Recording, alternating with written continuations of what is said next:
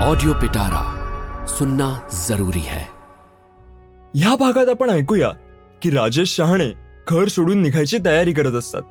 रखमा आणि मेनका नंदिनीला भेटायला येतात आणि त्यांच्याकडून तिला काही खूप महत्वाची गोष्ट माहिती होते. ती काय असते चला बघूया. दुपारी रखमाबाई स्वतःहून नंदिनीला भेटायला आल्या होत्या पण त्या खूपच उदास दिसत होत्या. नंदिनीने त्यांना बसवलं आणि थंड सरबत प्यायला दिलं. सरबत पिऊन थोडी तरतरी आली तर त्या म्हणाल्या ताई मला तुमच्याशी काही बोलायचंय.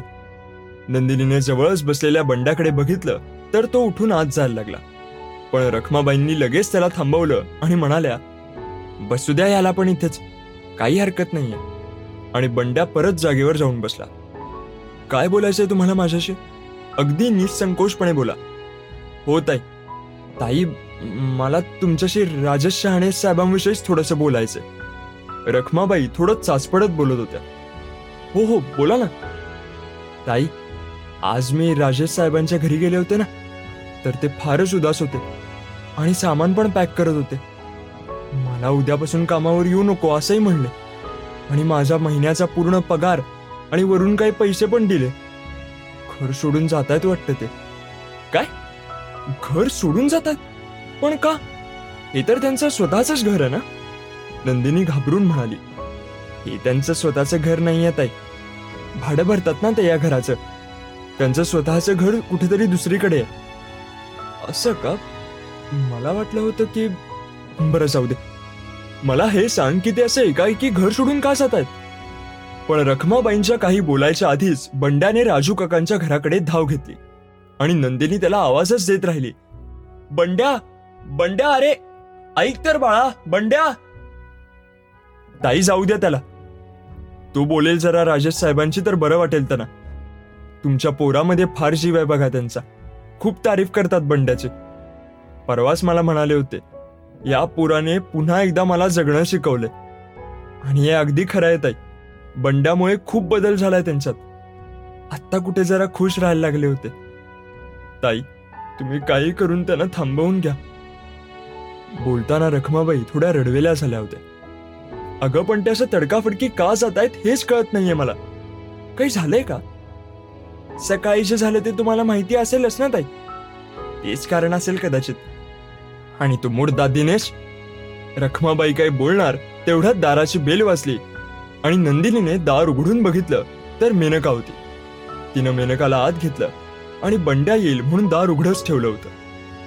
अरे रखमाबाई बसल्यात का? कशा आहात बाई? मेनकाने रखमाबाईंना विचारलं. मी बरी आहे ताई. रखमाबाई तुम्ही काहीतरी सांगत होतात ना? सांगा ना. रखमाबाई आणि नंदिनी मेनकाला चांगलंच ओळखून होत्या. ती सुद्धा मनाने फार चांगली होती. समृद्धीसारखी वाईट नव्हती ती. म्हणून रखमाबाईंनी पुढे बोलायला सुरुवात केली. ताई तुम्हाला सांगते हा समृद्धीचा नवरा दिनेश आहे ना? एक नंबरचा नालायक माणूस आहे. माणूस की तर नाहीच आहे त्याच्यात. राजेश साहेब जेव्हापासून इथे आलेत ना तेव्हापासून त्यांच्या मागे पडलाय. नुसता त्रास देत असतो त्यांना. आणि तेही काही कारण नसताना. पण का? ते तर कुणाच्या अध्यात्मध्यात नसतात. कुणाला काही बोलतही नाहीत ते. मग काय कारण काय त्रास देण्याचं? मी सांगते. रखमाबाईंना माहीत नसेल कदाचित. पण तुम्ही दोघी प्रॉमिस करा की मी तुम्हाला जे काही सांगते ते तुम्ही कुणालाही सांगणार नाही. मलाही त्या दोघा नवरा बायकोंची फार भीती वाटते. हो नाही सांगणार. तू निश्चिंत राहा. नंदिनी मेनकाच्या हातावर हात ठेवून म्हणाली. अगं हा दिनेश आहे ना जरा गुंड प्रवृत्तीचा ते छुटबैये नेता असतात ना अगदी तसा. काही नेत्यांची ओळख आहे म्हणून सगळ्यांना ध्वंस देत असतो. सगळे फक्त वरवरून त्याच्याशी चांगलं बोलतात पण त्याच्याशी घाबरतात कारण तो भांडताना खूप खालच्या थराला जाऊन पोचतो. बाई माणूस काही बघत नाही. समृद्धी नेहमी नाही पण कधी कधी ती पण तशीच वागते. ते ठीक आहे. पण राजेश शहाणेंना त्रास द्यायचं काय कारण आहे? त्याचं काय आहे? राजेशजी ज्या घरात राहतायत ना ते घर दिनेशला हवंय. त्याला कुणी वास्तुशास्त्र विशेषज्ञाने सांगितलंय की हे घर त्याच्यासाठी फार शुभ ठरेल.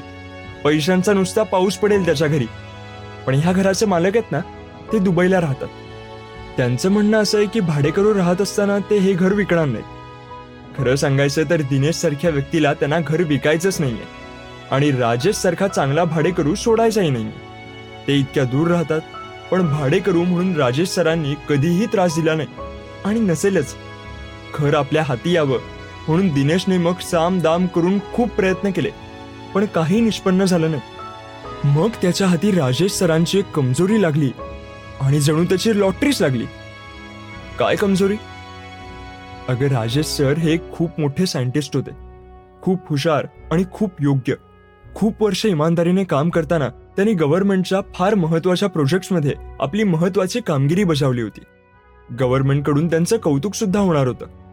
पण दुर्दैवाने त्याच वर्षी एका मोठ्या आणि महत्त्वाच्या प्रोजेक्टवर काम करत असताना त्यांच्या ग्रुपमधल्या कोणा व्यक्तीने रूल्स तोडले आणि प्रोजेक्ट बद्दलची फार महत्वाची माहिती लीक करण्यात आली.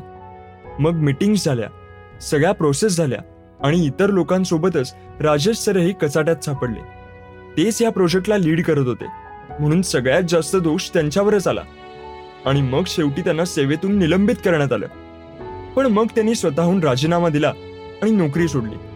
त्यांना घरच्यांचे बाहेरच्यांचे नातेवाईकांचे फार टोमणे मिळत होते. त्यांच्याबद्दल वाटेल त्या गोष्टी रचून त्यांच्यावर नाही नाही ते घाणेरडे आळ घेतले गेले. देशाचं खाऊन सुद्धा आपल्या देशाशीच गद्दारी केली हे बोललं गेलं. ते एक प्रामाणिक व्यक्ती होते. खूप वर्ष त्यांनी या देशाची अगदी प्रामाणिकपणे सेवा केली होती. हे असले घाणेरडे ते सहन नाही करू शकले आणि डिप्रेशनमध्ये जात गेले. त्यातच त्यांच्या पत्नीचा देहांतही झाला. आणि लोकांच्या टोमण्यांना कंटाळून एकुलता एक मुलगा सुद्धा त्यांना सोडून जो अमेरिकेला निघून गेला तो आजपर्यंत आला नाही. पण तुला हे सगळं कसं माहिती मेनका?